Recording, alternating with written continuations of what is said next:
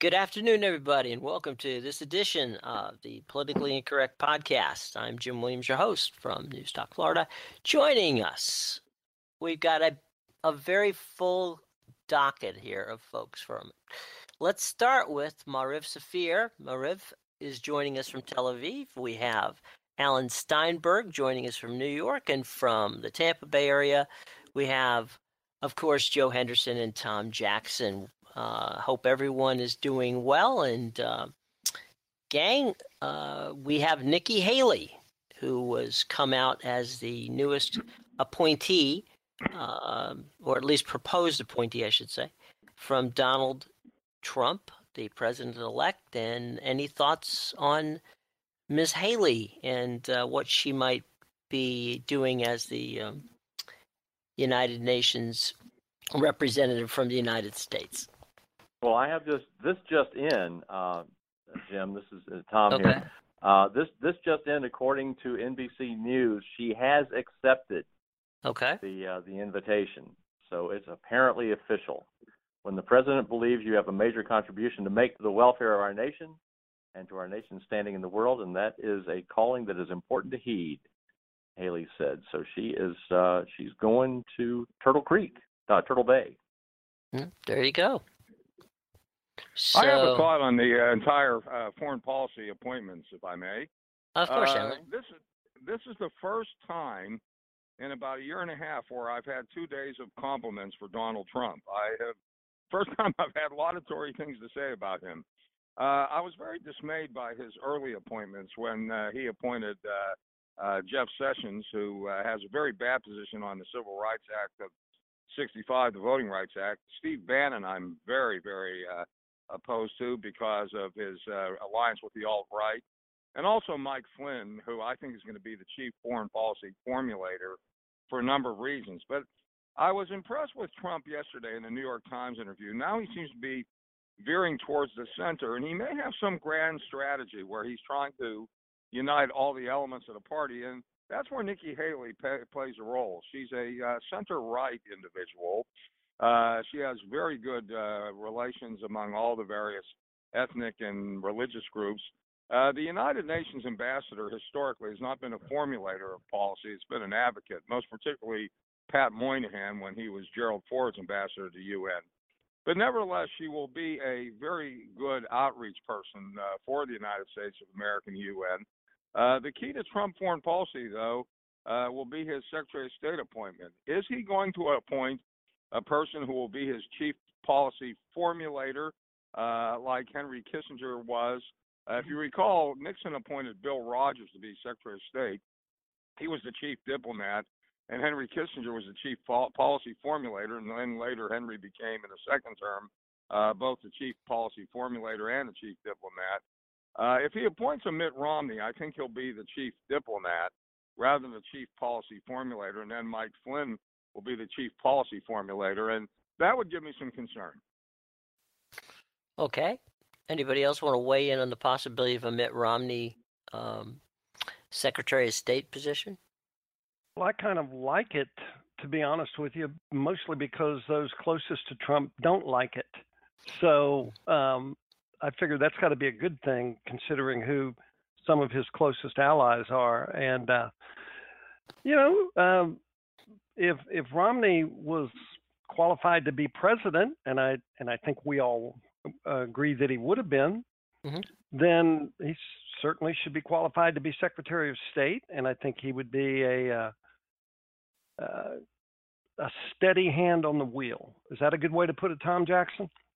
I think that's exactly right. I think that uh, that that Mitt is is eminently qualified for this position. He's uh, as, as the head of a multinational corporation once upon a time, as the head of uh, of the Salt Lake City Olympics that were moribund and corrupt uh, corruption ridden when he took over, and he dealt with uh, he dealt with the IOC. I think that he knows his way around the globe a little bit, um, and and I think that uh, given uh, given his his performance in the campaign four years ago, it seems that he understood what was going in the world, going on in the world, even better than the president of the United States did at the time.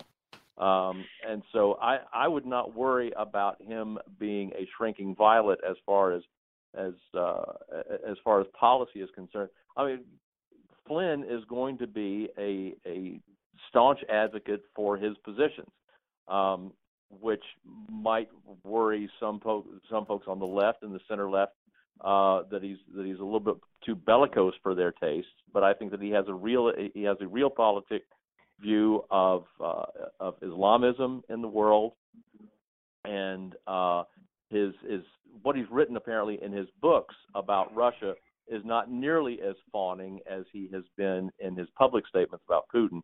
Uh, I, I think that bears watching. Uh, but but Romney is nobody's fool, and he understands what the what the Russian threat is. And uh, I, I think, as Joe has said, he'd be a steady hand and a clear-eyed representative of what's best for America. Merav, you are in an interesting situation. You're in the Middle East. How so far has um, Donald Trump being being elected president? How is that playing out so far in the Middle East? Oh, well, specifically in Israel, it's got both ends of the spectrum, and uh, the way the Israeli government has been handling it has been uh, very interesting. And, and actually, a directive that was sent out to members of the Israeli parliament, the Knesset, saying not to reach out directly to the Trump campaign, still trying to keep somewhat of a, a balance that we saw also in the lead up to these elections and not choosing sides and not running ahead. Of course, many in Jerusalem are very excited about the idea of a Trump uh, administration actually moving the embassy to Jer- from Tel Aviv to Jerusalem. So how it'll play out, we'll have to see once he actually takes position and uh, enters the White House. But in Israel, there have been uh, mixed reactions. Even uh, as we saw in the United States, there have been so many Facebook groups of uh, women who still advocate for Hillary Clinton, uh, for Hillary Clinton, the the Pantsuit Nation. There was even one that was started here in Israel that I've been following of women who are still uh, pushing to see that first female president and worries that they're saying about Donald Trump, especially when it comes to the Jewish community, because the community has been very split, not only in Israel, but also in the United States, obviously. In Israel, we actually, for the first time, uh, saw a leaning towards the Democratic Party, even though in the last elections there's been a much stronger uh, push to the right and to the Republicans rather to the Democrats because of who the two nominees were. We saw something more of a bigger balance. Now, as for how Jews in the States should react, it's still a very split uh, opinion here in Israel based on what we've seen come out since the, the Donald Trump won the nomination or won the presidency. Uh, excuse me. I have quick, three quick points, if I may, uh, Jim. Uh, Go ahead, going, uh, expanding on uh, what Merav said. Uh, Merav, and this is not said counter to what you said. I know in Israel many people are excited about the possibility of a move to Jerusalem, but I will bet my bar mitzvah money that never happens. I've heard that promise in the words of Franklin Delano Roosevelt again and again and again. If uh, the United States, I would love to see the United States move the embassy from Tel Aviv to Jerusalem, but it's not going to happen uh, for fear of how the Arab oil interests may react to that and uh, other sectors of the Arab world. Uh, secondly, and I, I completely. No, I, I just want to say that I, I completely agree with that. As much as Israelis would love to see the embassy move to Jerusalem, there has to be a lot taken into consideration, including a reaction to it. We've seen several intifadas, and we don't know exactly what will come if such a dramatic, just such a drastic and dramatic move is made. We've My already son seen was Palestinian Authority come out vocally against it. My son was in Israel as a student at Hebrew University during the Intifada of 2000, 2001, so I remember that all too well. The other two points are this. Uh, the split in the American Jewish community is likely to become even more acute. If Keith Ellison, who is uh, borderline anti Semitic and uh, very anti Israel, if he becomes the chair of the Democratic National Committee, I think the Democratic Party is uh, going to lose a lot of support in the Jewish community. But the third point is this I didn't want to confuse anybody. I'm very pro Mitt Romney as Secretary of State. I would love to see him become the chief policy formulator. I'm a Mitt Romney fan. I backed him for the presidency when he ran against John McCain in 2008. I just don't think it is likely that he would become uh, Trump's chief policy formulator. I think that uh, Mike Flynn is likely to play that role. If, on the other hand, Romney becomes a Secretary of State, and it seems to be leaning that way, and he de- does become the chief policy formulator, I think the outlook would be uh, very positive. He's more likely to be a practitioner of real politics than Mike Flynn for two reasons. Number one, Flynn is very ideological on the question of Islam. He doesn't really see the nuances, as far as I'm concerned, between the fundamentalist and the mainstream. And the second thing is, I have a lot of concerns about Flynn that he's been a pay-to-play guy. Uh, he got a lot of money from Turkey, and he gave a pro-Turkish speech, at least from a Turkish concern he got it from. And he was on Russia TV, where he got some money from them. So there's some real ethical questions surrounding Mike Flynn. Even the National Review, which is very conservative, has weighed in in large part uh, with concerns about that nomination. This just in, by the way, folks. Betsy DeVos, who of course is a I prominent I was gonna say. advocate of school choice and charter schools, has been um, tapped as uh, President-elect Trump's education secretary. So So no Michelle Rhee. That no, uh, that one uh, that one's going to set some people's hair on fire. Uh, Good. you know, uh, well, burn. yeah, um, sure, and um, you know, th- th- that is an area I think uh, I think we can all agree that for all of the areas of conflict we talk about uh, between the left and right, it is most pronounced, uh, I think, in education, and starting uh, as we saw right here in Florida with uh, Jeb Bush, who um, is it fair to call him the father of vouchers, Tom? I think it is. I was yeah yeah I, think that's absolutely right. I, I would say And- the father of the father of school choice is what I would say. Uh, yeah, and and we've seen it expand here in Florida to where it is becoming a drain on public school money, and um, Uh, so that's, now that's what- not true. That's that's a Oh, statement yes, without evidence. That's, Yes, that's a is. statement without evidence. yeah, go check the state budget, and then what we're Uh, seeing is Record high with this- individuals uh, per pupil spending. Yeah. Uh-huh. Well, what we're seeing with this choice of Betsy DeVos is a clear signal uh, by the Trump administration that uh, they're on the side of vouchers and uh, school choice. So, you know, here we go. Uh, a big, big line of uh, disagreement um, has has has just been raised. It's kind of a pardon the pun, but it's a it's going to be a, that's a wall.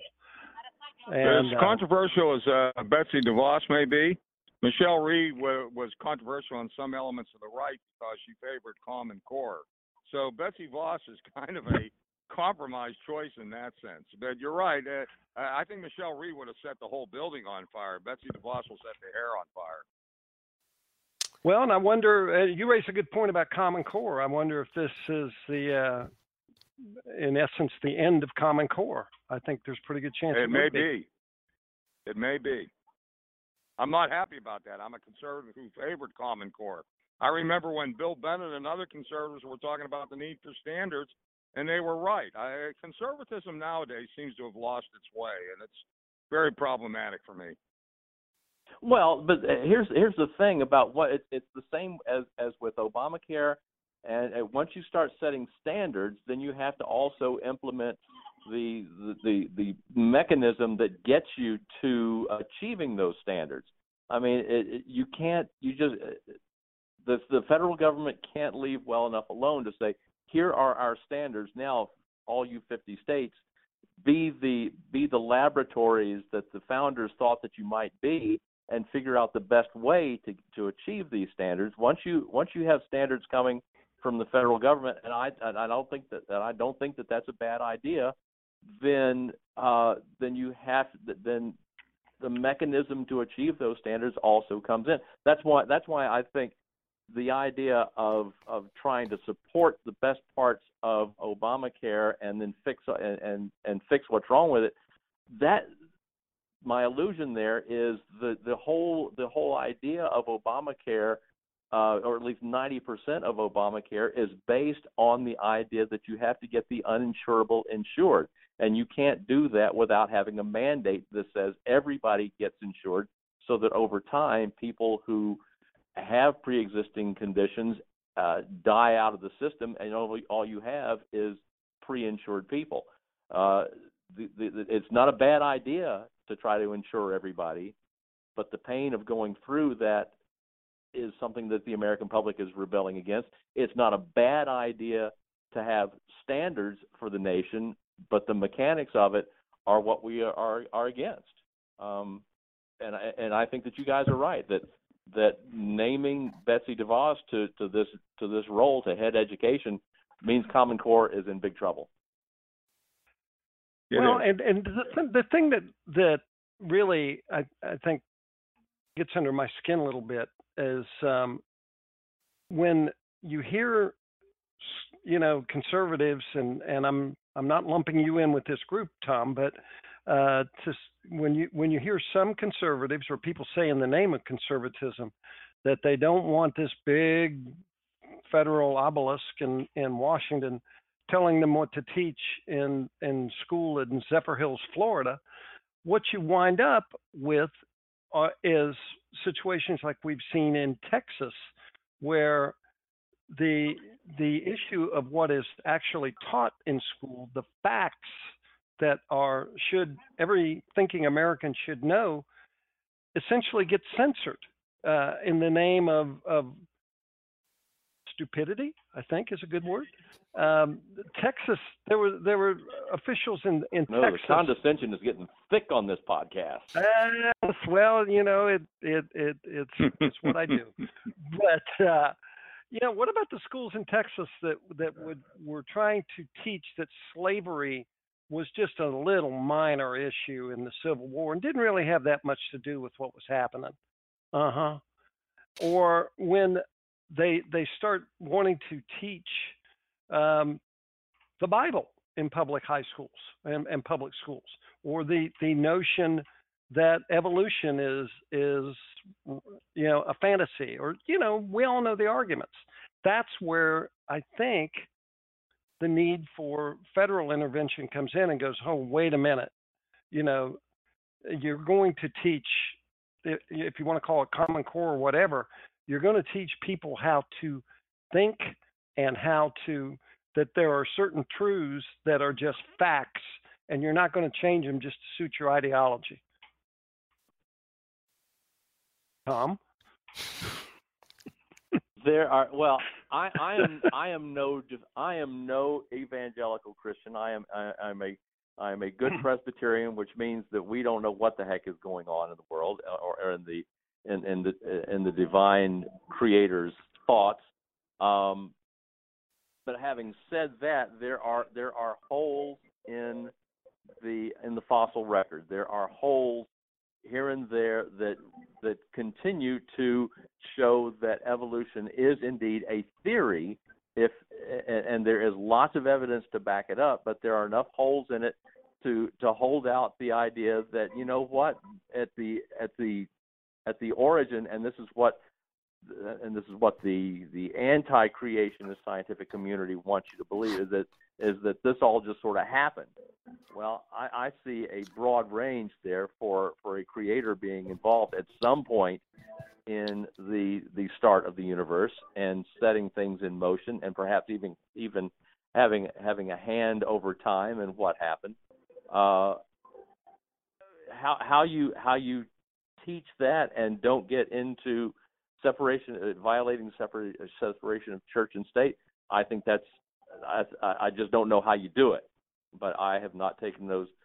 I've, I've never taken an education course, so I, I you know I'm, I'm limited in my knowledge on that front. But I mean, what? the the the whole idea of of what kids are going to learn in their individual schools and their individual states. I mean, the complaint about Common Core is what we've heard here in Hillsborough County for the last several years, and if not if not the past 15 or 20, and that is all the kids do is learn about what they're going to be taking on a test. They teach to the test. They teach to the test. Um, we got we got to get we got to pull back from that for sure. Well, you've had this problem on the left also in California. A lot of the history courses taught uh, basically have a uh, common uh, core, to use a pun, they have a uh, course uh, centrality that focuses on America as an aggressive nation that wipes out minority rights, that enslaves people, that stands for no good in this world. So I think history, for example, which is my uh, main intellectual focus, uh, has been so politicized by both the right and the left in the uh, high schools and secondary schools of this country uh, to have problems regardless of uh, whose ideology weighs in. There's not enough focus on the facts in history courses. And I think Common Core, if you had a consensus of people, uh, would work very well. I also think there is a way to enforce it. And the way to enforce it is uh, by having uh, what has been suggested in the administration of George W. Bush. The various test scores will tell you uh, whether uh, the various schools are meeting the standards. I know one obje- one problem I've had with the teachers unions, and my late mother uh, was a wonderful teacher, and I am a conservative who happens to be pro-teacher. But a lot of times teachers don't want to be accountable for their students. I understand that too, but I think testing is one mechanism of evaluation, as is observation. Merav, what's the situation with regard to um, schools in Israel? Um, how do they Well, handle this there's problem? actually been there's been a similar debate in Israel over the last couple of years of exactly, you know, Israeli schools teach Tanakh, which is uh, the Bible. And there has been a discussion because it seems as schools were put, being pushed to teach more and more of the Bible and less of math and science. And Israel likes to pride itself on being the startup nation with so many different uh, technological companies that are based out of Israel and are founded here. So there's been a big push from uh, the left to increase math and science in schools rather than the focus on the Bible. And there's been over the last couple of years a lot of discussions about what exactly is said in school books when it comes down to facts, how everything is phrased that can make it look more towards the Israeli right wing. So this is a discussion that's been in Israel for the past couple of years that there really hasn't been an answer to yet. So I can and uh, a way to go and what we should be done from here. I can't give you much of a path because this is something that Israel is still battling every day after priding itself on being a Jewish state. But how much of Jewish history and the Bible should you teach in public schools? Does I, I'd be curious to know. Um, we talk a lot here in the in the United States about the separation of church and state, you know, and and particularly when it comes to education. Um, is is that? Uh, it sounds like that's not really an issue in Israel, but maybe it's becoming one. Is is is there any kind of a policy on? Do you do they? You say they teach the Bible, but do they teach like do they teach it as history or do they teach it as religion? They do teach it as religion. There are separate history classes now. I do take into account that I didn't go through middle school, high school, or college in Israel, so I can't give you specific details. I did do schooling here when I was younger, and we were taught the Bible as a separate class. And of course, now that you have uh, Naftali Bennett from the right wing Jewish Home Party as an education minister, it's become more and more of a topic of discussion over the last year and a half since that election that brought him to this position. So even though the U.S. prides up on separation of church and state in Israel, when you call yourself the Jewish state, you're putting yourself in that position where religion is a part of society. And when you speak about the Israeli anthem, it does also mention the Jewish state, which is something that if you've spoken to even people from the Arab community who say that they do want to be part of Israel, that's something that has really stumped them, that they want to be part of a country that prides itself on only one religion. And then it also brings into question uh, different Arab communities that do have uh, predominantly Arab and Muslim schools, and they teach something else that's not that is not Jewish uh, religion, and it brings in it becomes more and more complicated, specifically in public schools. As more severe, and earlier Joe Henderson asked that question, where you have Alan Steinberg, Tom Jackson. I'm Jim Williams, your host here at the Politically Incorrect podcast. Um, guys, some of the things that are I'm going to throw some topics out some to get some quick responses from you all and see what you think. Ben Carson in charge of HUD, up or down on that one? Down. Ben Carson is a wonderful surgeon who should stick with surgery. I mean, some of the politically, he's not the sharpest uh, pencil in the deck. I think his statement where he said that he didn't feel competent to run a federal agency because he didn't have experience there. Well, what was he doing running for president of the United States, which is the head of all the agencies? Maybe someone should have told Ben that. Okay. Um, how about It was an ego trip from the get-go. It was a a way to enlarge his contact base and uh, I'm, I'm afraid the good doctor was looking at uh, a, a late career padding of his wallet. Well, he's in Palm Beach down the street from Trump. They'll figure it out. Um, Rudy Giuliani for anything. It's a problem because he has more conflicts of, of interest than uh, the whole swamp that Donald Trump talked about draining in Washington. He received money from an Iranian uh, terrorist group to get him off the terror list. He received money from Qatar. The man has made a fortune from speaking fees, and here he went around inveighing against Hillary Rodham Clinton. I think his confirmation hearing would, uh, the only confirmation hearing that would be worse would be a Chris Christie confirmation hearing. Uh, one thing about Trump, he's nobody's fool, and I don't think he, he feels indebted to Rudy, but I don't think he wants to take on on all that baggage. And I also think Rudy has lost a step or two in uh, in terms of uh, his quick thinking capacity. He's not a young man anymore. Yeah, Rudy has been um, dining out for 15 years on on his response to 9/11, and and I, I think that Alan right. is right on the money that that uh, unless he's on his meds, he he he says and does things that are just way outside the realm of of where Trump needs to go. And and I I think that here's here's the thing. I I think that the Trump one of one of Trump's um, uh, great traits that people have have uh, uh, have praised throughout the campaign is that the man is loyal to people who are loyal to him. But one of the things that a, that a, a president cannot be is loyal to those people around him. He has to be loyal to his vision. He has he has to be loyal to his pole star, assuming Donald Trump has one. I, from his from his interview with the New York Times yesterday, I don't think that he's loyal to anything except the people who are in the room with him at any, at, at any given moment. Uh, but he, he he needs to show no loyalty whatsoever to to the good soldier that Rudy was throughout the campaign, or to Chris Christie, because they will take him in a direction that the country does not need to go. But you know what, Tom? I found I the Times. Look, no, no one was more negative towards Donald Trump than I was. But uh, I found the Times interview encouraging in four four quick things. Number one, he was open-minded on climate change. Number two, he did not want to prosecute or persecute Hillary Clinton, Rodham Clinton. Uh, number three, he came out against waterboarding. And number four, he seems inclined to listen to Mattis, uh, General Mattis, whom I believe would be a terrific defense secretary. So uh, I still am critical of Trump, but my opinion uh, went up a step or two because of that interview. Well, well back on uh, Giuliani. Yeah, go ahead, Joe. Yeah, yeah I was going to say back on back on Giuliani for just a second. Uh, very quick point. If he somehow gets into the administration, which I think uh, is looking a little more doubtful because I, uh, it, without any direct knowledge of this, I would say that uh, perhaps even Mike Pence is telling uh, Donald Trump, look, this is not a good idea. He's going to get you in trouble.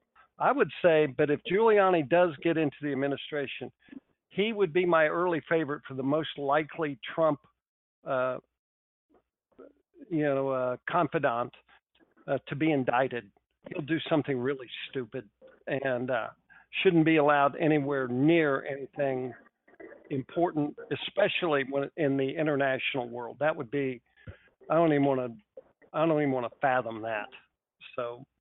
Uh, I anyway, concur. Back, Tom, you were saying something. I interrupted. Well, um, I, I, I like I like half of of what came out. I, I like half of his pivots. Uh, the the uh, the Mattis uh, revelation is is encouraging, and uh, the idea that he will not actively pursue prosecution against Hillary Clinton works for me. I mean, I, I wrote a column after James Comey came out in July to say that there's nothing prosecutable here. I said that that okay that now falls to to the voters to decide whether whether she needs to be rejected, and she has been rejected.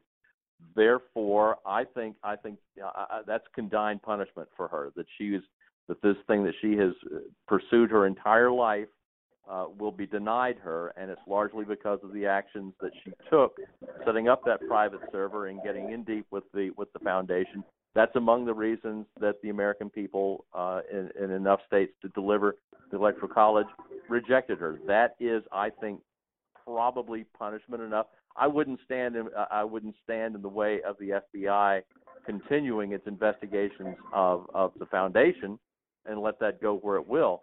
But for for for Trump now to be backing off on on climate change as a man-made phenomenon worries me a little bit because then that that leads that that perhaps leads him to not being as enthusiastic about producing all the energy that we can possibly produce in this country uh, means the, the the pipeline projects perhaps remain in limbo. Uh, what are we going to do about that trillion trillion uh, barrel find of of oil in West Texas that will have to be fracked out? I mean, things like things like that, as measured through somebody who says yes, man-made climate change is real, that worries me because I, I I'm not sure that the evidence on that is is really in. I'm a skeptic. I'm not a denier. I'm a skeptic, and I would li- I'd like my president to be a skeptic as well. Merav, what do you think about climate change? Is there a lot going on?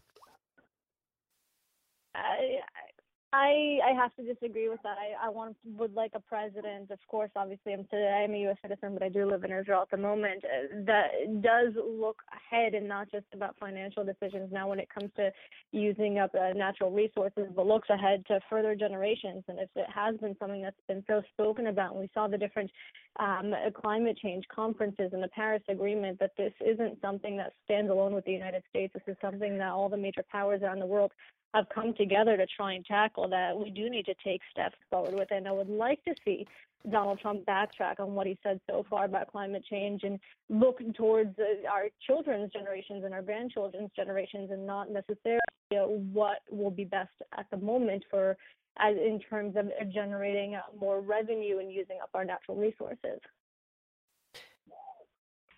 Thank you very much. Uh, you know, as, as, again as we fly through some some notes here here's one that i think is very interesting and, and it happened this week and, and i'm really excited about getting everybody's point on this one and we'll throw it to, to joe henderson first.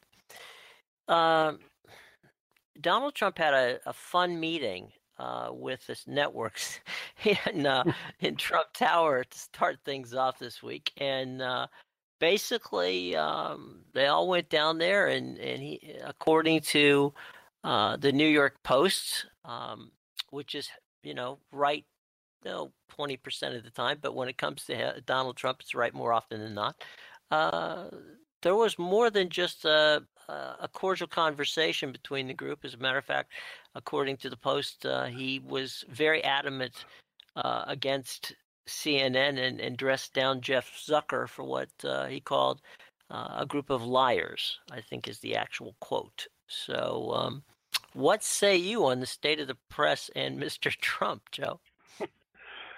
well, it was an interesting um, conflict there. First off, you know, Trump's relation uh, with the press uh, is, is never a um, is never a surprise we all kind of uh, got a, uh, a glimpse of that during the campaign. So if he felt the need to take a victory lap, uh, which I think that probably was, I would say he earned it because the press did get it wrong uh, when it came to the election. Um, I was wrong. We were all wrong. Uh, and the Trump people uh, kept saying all along, "You're wrong. Yeah, you're you're spreading a false narrative here. Well, you know, Hillary is not inevitable." Well, they were right. Press was wrong. So if he wanted to hang on the rim on that one and and and scream "Yo Mama" at him, then I think I think uh, he had his. Uh, yeah, a Michael uh, Jordan you know, moment. Is that what you're trying to say, Joe? Exactly. Uh, hey, you know, you you won, man. So uh, go ahead. Uh, I thought the better meeting probably took place uh, a day or so later when he met with the New York Times. and that was a whole lot more uh, substantive by all accounts. And you know, clearly he uh, he was trying to mend some fences there, and the the Times had been very very critical of him just a, a couple of days before the meeting over his cabinet choices, and uh, if he was bearing any grudge over that, it it it didn't show uh, in what came out of that meeting. So it's going to be a roller coaster ride with this guy for the next four years, or you know, at least until he gets impeached.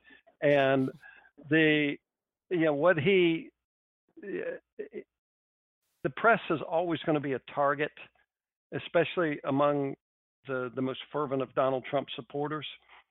And I think anytime he gets cornered, uh, whatever it is, he's going to blame the press, and that's going to be very popular. So, you know, it, it, it, what he did the other day was kind of expected.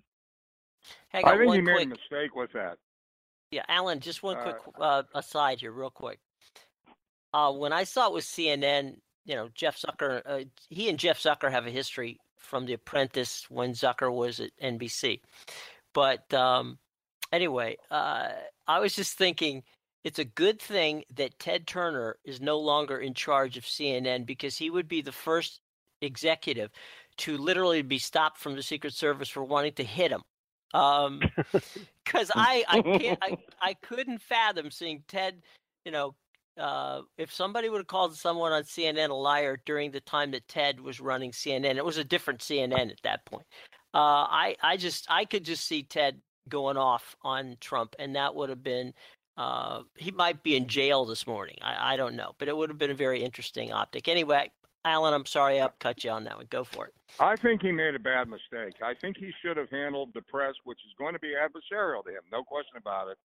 But Ronald Reagan had an adversarial relationship with the press, but it was never ad hominem. It was never personal. In fact, various people who were critical of him, like Dan Rather, for example, who is very much a liberal ideologue, was often uh, quoted saying that he personally liked Reagan. There is a way of having an adversarial relationship which doesn't become polarizing. And right now, America is a very polarized nation. I would not have blamed Donald Trump for saying, hey, you guys were all full of baloney, you were all wrong. But he didn't have to call them liars and inveigh against their personal character the way he did. That's not going to lead to fruitful dialogue. And uh, we need a president at this point who plays the role of a healer. He played the role of a healer and unifier with the New York Times. He did not do that with the various networks. How about you, Tom Jackson?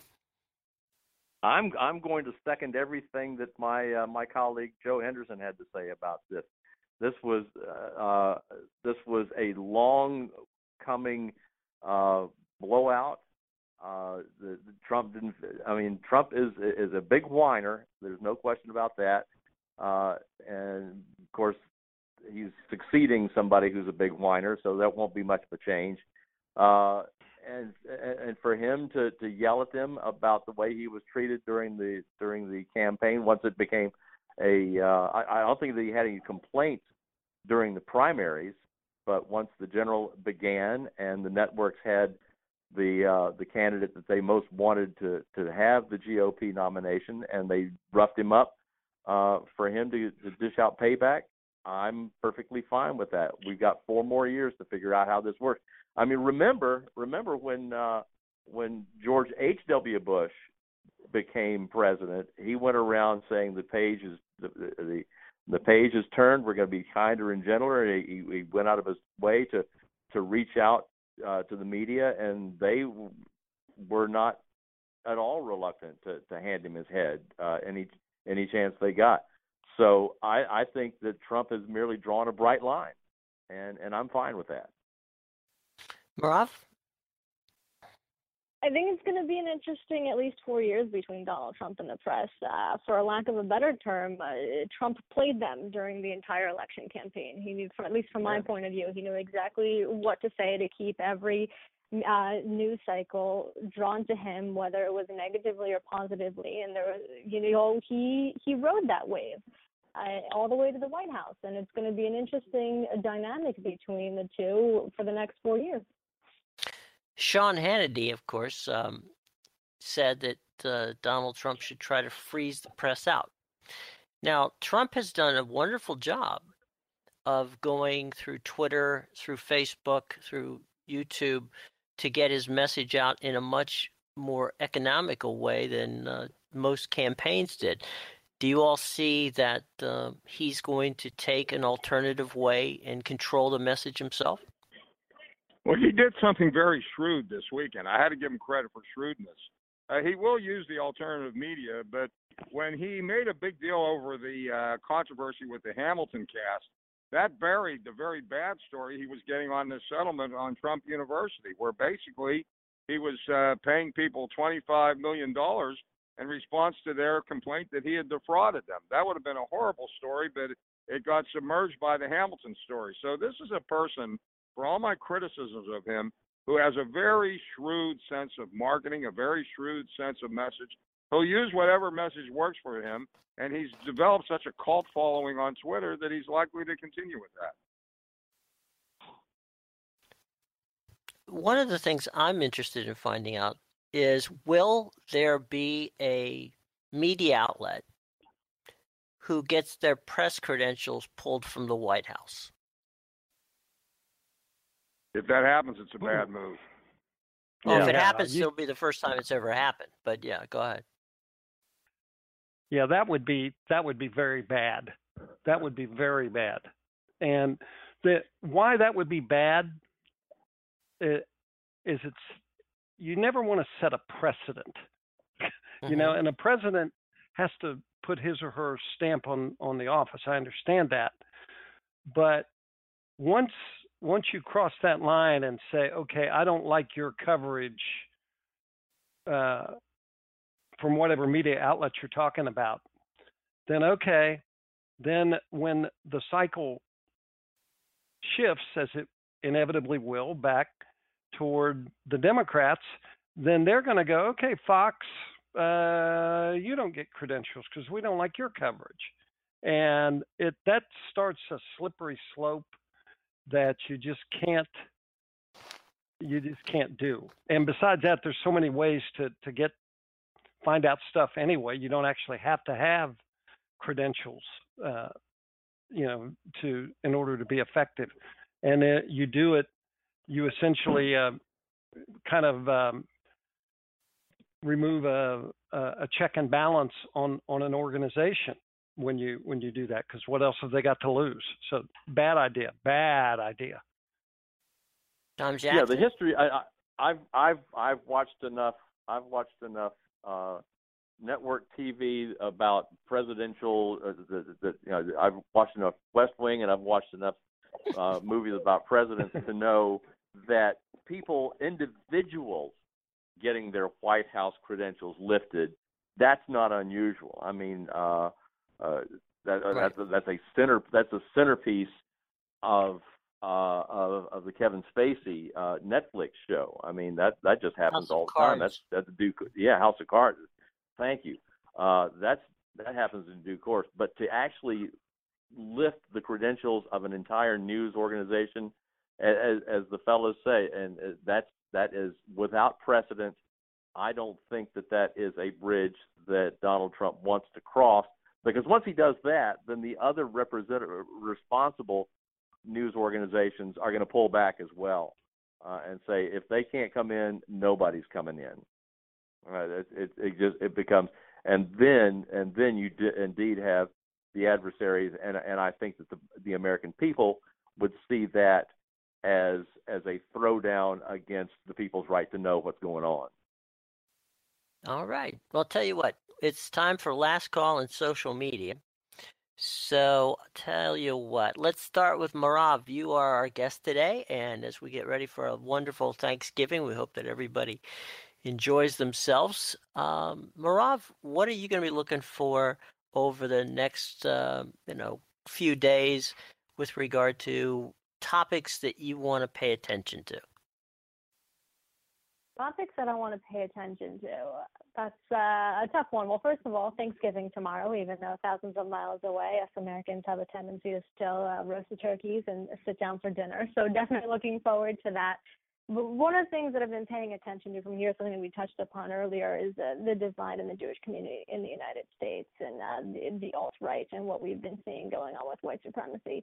And those are topics that, at least for me, with still family living in the United States and friends who have walked by swastikas painted on storefronts in Philadelphia or their Jewish schools in Vermont, it is something that I've been paying a lot of a lot of attention to, and not necessarily in connection with Donald Trump, but just in seeing where society is moving in the United States. Mr. Jackson. I will be watching carefully to see what goes on in the in the coming weeks with the management of the Trump empire as Donald Trump moves ever closer to inauguration.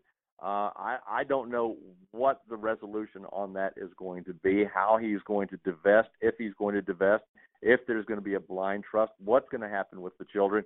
But I think that that is one of one of the great intrigues that has to be resolved um, before the man raises his hand and puts raises his right hand, puts the left hand on the Bible. Um, that's that's got to be sorted out. Otherwise, there's just going to be way too much intrigue moving forward for him to have a very successful first hundred days. And from what I saw on his on his YouTube video, I like most of what I saw in his action plan for the first hundred days. I'd hate for him to get sidetracked based on what's going on with Mar-a-Lago. Well, there's no case law that says he can't continue to run his businesses. I mean, that's just of something people have done. Yeah. Yeah. Yeah. So, I mean, we still haven't seen his tax returns. So, what gives you the reason to believe that he's going to step away from this? I'm just saying, I, I and I know that I, I know that it was probably baked in the cake for those those 62 odd million Americans who voted for him.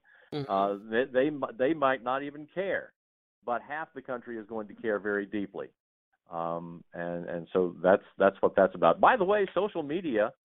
Um, yes, please. You can find me on you can find me on Facebook at Tom Jackson Journalist Entrepreneur, and you can find me on Twitter. My handle is at Thomas Jacks Tampa at T H O M A S J A X Tampa. So there. Happy Thanksgiving. Okay, Merav, did you get yours in? I didn't hear your Twitter handle. I did not, but you can find me on Twitter at uh, at uh, Merav underscore Savir, and it's spelled M E R A V as in Victor, S A V I R. Thank you very much, Mr. Steinberg. Uh, two two quick things. Number one, in New York, we lost a great man today of class, of uh, dignity. A good and great man passed away. Ralph Branca, who made history in New York. He was known for the shot heard round the world that Bobby Thomson hit off him on October 3rd, 1951. But ultimately, he played a great role in American history with his alliance with Jackie Robinson when Jackie broke the color barrier in baseball and relied so heavily on Ralph as a supportive friend. He will be missed. I'm going to be focused a lot not on my Republican Party, but on the Democratic Party over the next few weeks. They have a chance to begin to appeal once again to white working class voters that they lost to Donald Trump if they elect Tim Ryan as the leader of the House Democrats. If they reelect Nancy Pelosi, they'll continue to be a boutique party of the left, and the Trump voters will remain with the Republican Party. And the election of Keith Ellison, if he's elected as the Democratic National Committee chair, that will drive, be a spur to drive a lot of uh, members, my fellow members of the Jewish community, out of the Democratic Party into the Republican Party. Uh, my social media, uh, my Twitter handle is at a Steinberg613, and uh, my uh, Facebook page is Alan Joel Steinberg. Look forward to hearing from all. Joseph. May I interject a May I interject a a a, uh, a Ralph Branca story? Um, yeah, go ahead way way way way way back in the day when we still had black and white televisions and that's primarily what everybody had ralph branca showed up on the show concentration and right. had a remarkable run. I mean the first I, I i was i was too young really to have a sense of baseball history at the time. I just thought this guy ralph branca was one hell of a concentration player. And and they and they and the uh who was the host? Bud collins? At, at some point he asked him Hugh Downs. you, Hugh Downs. You that's right Hugh Downs. He, uh, you asked him how are you so good at this? And he says i had to know so many signs and so many changes of signs that it really sharpened my memory on the my uh, on the run. So this is kind of easy for me. So that's how I learned about Ralph Branca great concentration player in the early 1960s. Well, he and Bobby Thomson used to travel around the, the country talking about the game. So they became good friends long, um, not long after um, not long after the shot heard around the world. Two class individuals. hmm Uh, Joe, did I get you yet? No. You're hitting back. I'm You're just- getting cleanup. Go. Yeah. Okay. well, I'm going to watch uh, a couple of things. One, um, I want to see if there's any more that comes out of this uh, white supremacist alt-right support for Donald Trump. Uh, the video of, of Richard Spencer. people, yeah, just that's atrocious. That's appalling. And uh, Trump has denounced all of that, but uh, denouncing it may not be enough. They need to to just obliterate it. It this the public outcry against this kind of stuff has to just be deafening. And um, the other thing I'm watching is the stock market, which is really uh, uh, moving into record territory here. And so apparently Wall Street is is pleased with uh, Mr. Trump's election, and we'll see if that continues. Uh, it's good news for all of our 401ks and IRAs and all of that if that is the case. You can find me on Facebook at Joe Henderson, commentary, columns, and such.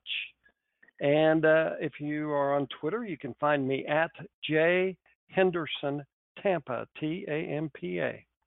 And happy. Thanksgiving.